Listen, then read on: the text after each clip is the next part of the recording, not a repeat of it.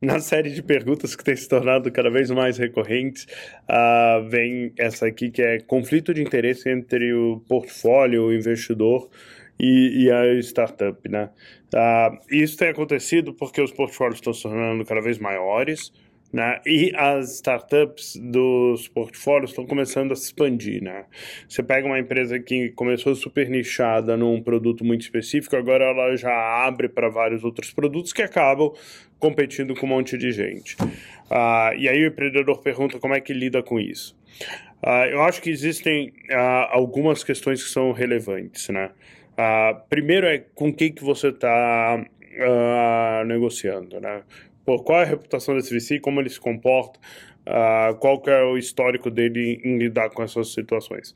Uh, eu acho que a forma mais madura de lidar com isso é reconhecer que existe um conflito e tratar como uh, com o Chinese Wall, né? Quem está envolvido uh, num deal que é competidor de outro tem que não pode ter informação do deal competidor, né?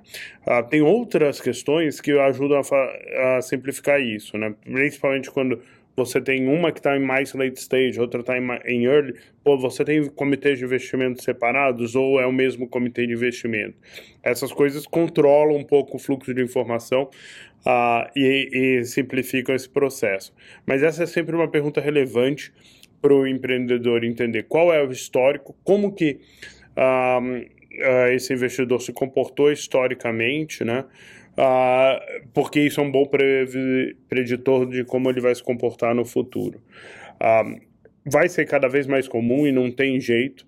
as empresas estão se expandindo, os portfólios dos fundos de série A já tem 60, 70, 80 empresas e elas começam a ter overlap, mesmo nas empresas que foram investidas com teses diferentes, né? E eu não posso, por ter investido numa empresa que se expandiu, que está uh, expandindo a tese dela, deixar de fazer investimentos uh, no early, né? Principalmente coisas que são um pouquinho diferentes.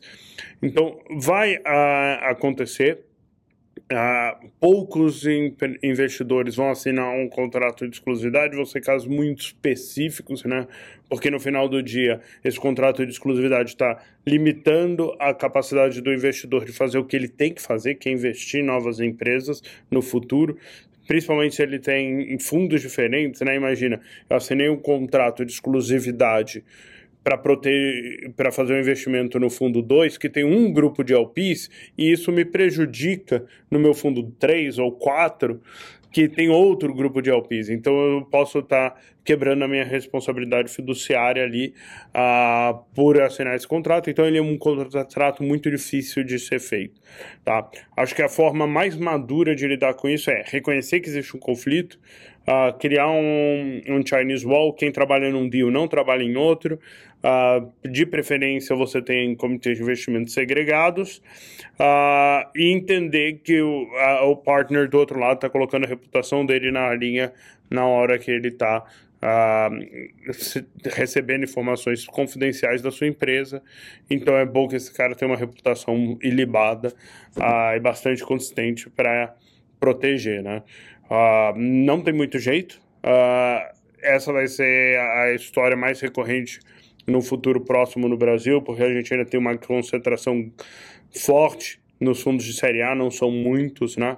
Ah, e esses portfólios estão ficando muito grandes. Então, uh, é muito mais como você, empreendedor, lida com isso e perguntar também para o fundo. Tem fundos que vão ser que, que vão receber o deal. Por exemplo, uh, a gente recebe o deal. Se a gente fala, putz, não posso, estou conflitado, não posso fazer, a gente já no primeiro e-mail devolve para o empreendedor falando: olha, a gente não pode olhar, apesar de eu gostar de você ou não gostar, uh, é um deal que a gente não pode fazer. Uh, não, não, não tem easy way out uh, e você, empreendedor que vai passar ali pelo Série A, vai cair nessa situação porque a grande maioria dos fundos já tem empresa no portfólio que, de uma forma ou de outra, vão tangenciar o que você está fazendo. Uh, seja empresas anunciadas, que essas são mais fáceis de você monitorar, né? É só entrar lá e ver o portfólio, mas tem muitas empresas que estão sendo investidas hoje que não são anunciadas. Então, é, não é improvável que você vai mandar para os fundos de boa reputação em Série A e o cara vai falar: olha, não posso uh, olhar e estou conflitado e você olha para o portfólio e nem consegue entender por que, que ele está conflitado, porque provavelmente ele fez investimento em alguém e não tornou público.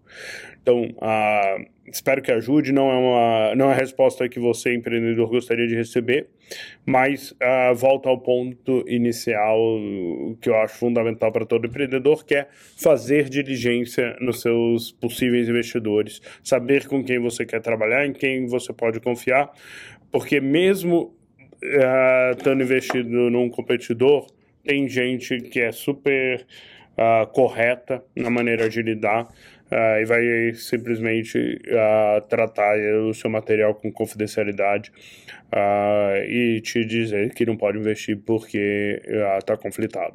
Espero que ajude. Se tiver comentários ou novas perguntas, bota aqui embaixo e vamos conversando. Obrigado.